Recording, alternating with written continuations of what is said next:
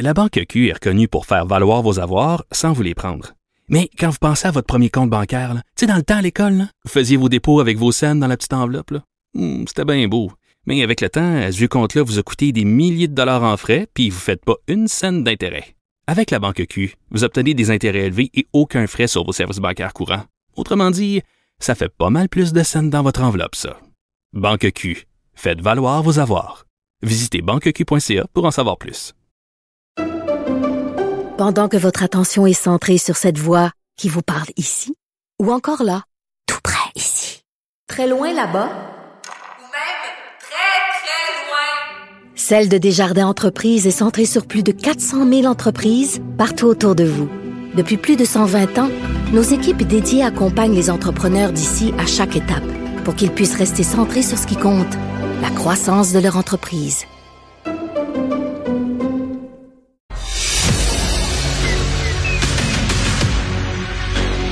Emmanuel Latraverse. J'ai pas de problème philosophique avec ça. Mario Dumont. Est-ce que je peux me permettre une autre réflexion? La rencontre. Ça passe comme une lettre à la poste. Il se retrouve à enfoncer des portes ouvertes. là. La rencontre, la traverse, Dumont. Emmanuel Latraverse se joint à Mario et moi. Salut Emmanuel. Bonjour. Bonjour. Alors, euh, ben, c'était une rumeur qui courait dans les corridors de l'Assemblée nationale depuis euh, depuis un certain temps, mais ça a été officialisé euh, hier lors d'un point de presse. Euh, Gaétan Barrette, donc, qui ne se représentera pas à l'élection de, de 2022, on l'a senti quand même serein, fier de fier de son de son bilan. Dominique Anglade était de ce point de presse là. Mais pour elle, quelle est la suite des choses? Et, et, et est-ce que les vrais tests débutent là? Ben oui, parce que moi, je veux dire, quand j'ai vu la façon dont le départ de monsieur, le départ éventuel de monsieur Barrette a été annoncé, je me suis dit, bon, ça, c'est la façon de bien faire les choses dans la vie. Tu sais, ça lui permet de partir la tête haute. Maintenant, je pense que la façon de finir ça, c'est après Noël de lui redonner des responsabilités là pour pas qu'il ronge son frein, puis, puis qu'il puisse continuer à briller entre guillemets jusqu'à la fin de sa carrière politique. Qu'on soit d'accord avec lui ou pas, il mérite ça. Mais pour Mme Anglade, un des gros défis qui l'attendent pour essayer de reconstruire son parti puis amener un peu de, de zip, de momentum, d'espoir, là, faut être capable d'attirer euh, des grosses pointures. Euh, des vedettes euh, et dans le contexte actuel, ben ça prend des bons comtés pour faire ça. Puis le Parti libéral a quand même euh, le luxe d'avoir euh, plusieurs châteaux forts à Montréal. Puis je pense que ça va être important pour Mme Anglade d'être capable d'établir une feuille de route claire vers le renouvellement de son parti et de pouvoir trancher avec euh, les députés qui sont là depuis longtemps, qu'elle entrevoit pas comme faisant partie du futur de son parti, euh, de trouver une façon de négocier la même opération avec eux qu'elle a été capable de le faire avec M. Barrette. Ouais. Ça, c'est pas mal délicat, tu sais. mais c'est drôle parce que dans le cas de Gaétan Barrette, ce qui, ce qui me frappait aujourd'hui, euh, quand tu y repenses, tu dis, OK, tout le monde voulait la même affaire. Il y avait conflit, là, mais tout le monde voulait la même affaire. Gaétan Barrette n'était pas vraiment intéressé à se représenter, je pense. Puis Dominique Anglade le voulait plus. Mais la seule affaire, c'est que Gaétan Barrette voulait pas partir comme une vieille chaussette, là, tu sais. Euh, il voulait partir comme un acteur important d'un parti qu'on traite comme tel. Et là, en, ayant enlevé ces dossiers, euh, initialement, Madame Anglade avait euh, compliqué sa sortie. Là, elle a réussi à rattraper ça. Moi, je considère que... Euh, maintenant, Gaétan Barrette a été bon joueur aussi, mais je considère que ça, pour, pour Mme Anglade, c'est certainement une, une, une réussite d'avoir trouvé là, un chemin pour euh, faire ça dans la... faire ça dans l'harmonie. Mais là, il, ça, va, ça va venir vite pour... euh, Trois, quatre autres. On Les n'a pas, on n'a pas toute la liste. Euh, mon avis, euh, Pierre Arca, bon, il, ça, je pense qu'il est sur la liste. Euh, Est-ce que Christine Saint-Pierre, on la veut encore? Il y a des mauvaises langues qui disent que c'est pas sûr.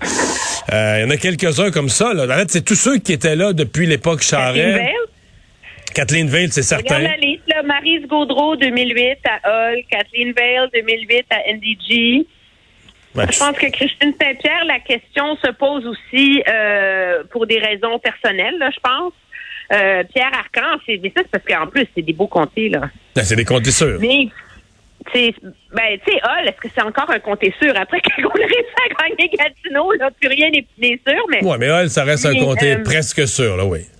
Oui, oui, non, t'as, t'as, t'as un bon, un bon candidat. Et je pense à toutes les mauvaises langues qui se déchaînent euh, sans merci sur Mme Anglade en ce moment.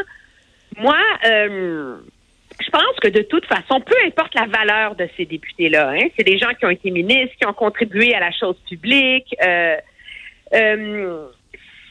il faut que eux se posent des questions sur l'avenir de leur parti. Puis c'est ça qu'il y a de très difficile dans ces opérations-là. Est-ce que moi, je fais partie de l'avenir de mon parti? Et est-ce que c'est pas le plus beau cadeau que je peux faire à, mon parti de lui laisser un château fort en bonne santé?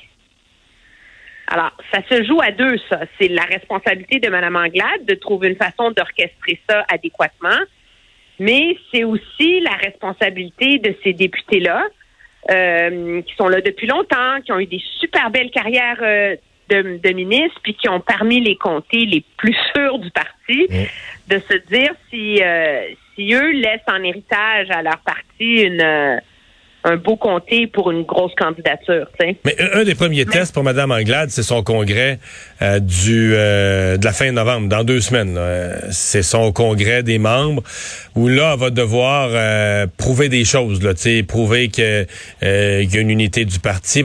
Là, il y a déjà le père de Marie Montpetit qui est président de la du comté de Soulanges et qui va démissionner, là, va démissionner après le congrès, mais se promet de, de, de faire du grabuge au congrès ou du, du pas du grabuge dans le sens physique du terme, là, mais tu sais, d'aller chercher des alliés, d'amener une contestation des façons de faire de Madame Anglade. Donc, elle a plusieurs, euh, plusieurs écueils quand même dans ce congrès politique, duquel elle doit ressortir euh, renforcée, montrant que le parti, que tout ça, c'est des petits, des petits accidents de parcours, puis des affaires dans la vie d'un parti qui doit se reconstruire, des, des choses qui arrivent, là, tu sais, euh, des petits accrochages qui arrivent, mais que sur le fondamental, les militants sont avec elle, elle est bien dans selle, puis on fonce. là. C'est ce qu'elle va vous devoir euh, démontrer. Ouais. Oui, Mais, moi mais- je suis d'accord, mais quand je vois des articles comme ce qu'on a vu dans en fin de semaine, l'article de la presse canadienne, là, tu sais, où pas droit à l'erreur, elle devra être charismatique, rassembleuse, grande oratrice, etc. C'est comme, wow, les amis, là. On reste calme, une là. chose à la fois. Là. On n'a jamais demandé ça à Philippe Couillard, là, d'être charismatique et rassembleur, là, tu sais. Je veux dire, euh, laissez-la. Moi, je pense que c'est le test de va amener quelques super idées ou quelques idées autour desquelles les gens peuvent croire que ça peut intéresser, susciter euh, des débats, puis contrôler le- ce que tu appelles le, le grabuge, là. Je pense que si elle réussit à faire ça, ça va être déjà, euh, ça va être déjà très bien, là. Mais euh, Emmanuel puis euh, Mario, des, des déchirements comme ça de la contestation, il y en a- pas uniquement dans les rangs euh, dans les rangs du Parti libéral, il y en a aussi à Ottawa chez les conservateurs. C'est une sénatrice conservatrice qui lance une pétition pour déloger Aaron O'Toole. quand même, ça s'invente pas. Hein. Une sénatrice non élue lance un mouvement pour faire entendre les membres, tu sais, sous- en, en- en- en se drapant d'une essence démocratique, pour que les gens soient entendus. Elle qui est non élue. Hein? Euh, et donc, Denise Batters, dont personne, c'est toujours comme ça, c'est toujours les mêmes, c'est des gens dont on n'a jamais entendu parler avant, euh, veut forcer un vote sur le leadership de Darren O'Toole dans les six prochains mois, donc avant le congrès de 2005. Et euh, le problème, c'est que c'est pas permis dans la constitution du parti de faire ça. Alors, de deux choses l'une, soit elle n'a pas lu la constitution de son parti, ou euh, son seul but, c'est de nuire euh, au chef. Et il semblerait qu'elle a derrière elle des députés, des sénateurs, des apparatchiks, etc.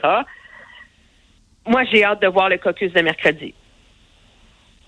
Mais là, à date, à date, il y a plusieurs députés qui se sont reliés derrière M. O'Toole, là, qui, ont, qui ont profité de la sortie de Mme Batters, de la sénatrice Batters, pour ré- en fait, la blâmer elle et réaffirmer leur appui au, au chef.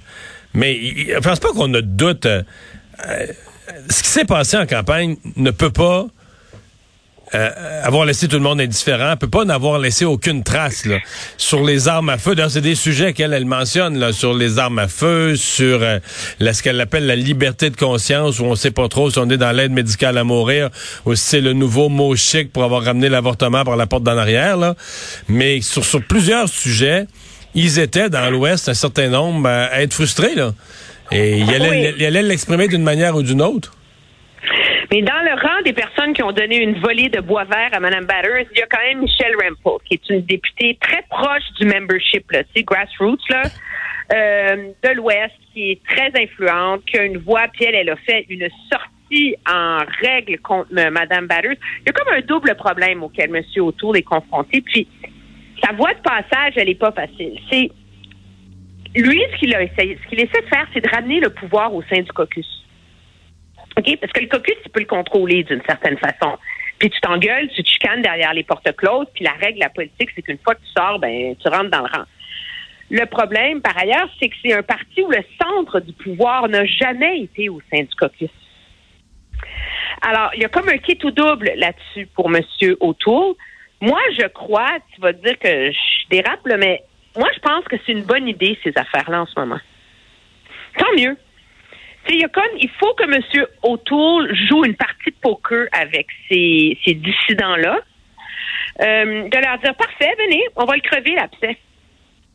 Parce qu'elle elle va arriver au caucus le mercredi, elle va avoir l'air brillante. Puis là, on va poser les questions, qui est derrière elle? Il y a, y a plein de façons, à un moment donné, pour un chef d'essayer de, de... Puis je pense qu'au sein de ce parti-là, il faut le crever, cet abcès-là. Ce mythe qu'entretiennent certains membres qui peuvent gagner en étant trop à droite pour la majorité de la population canadienne. Et, euh, et c'est la seule voie de passage pour M. Autour, mais ça la rend très difficile. Puis en attendant, les libéraux sont morts de rire, là. Ah, c'est le moins qu'on puisse dire à quelques jours de la rentrée. Merci, Emmanuel. À Au demain. revoir.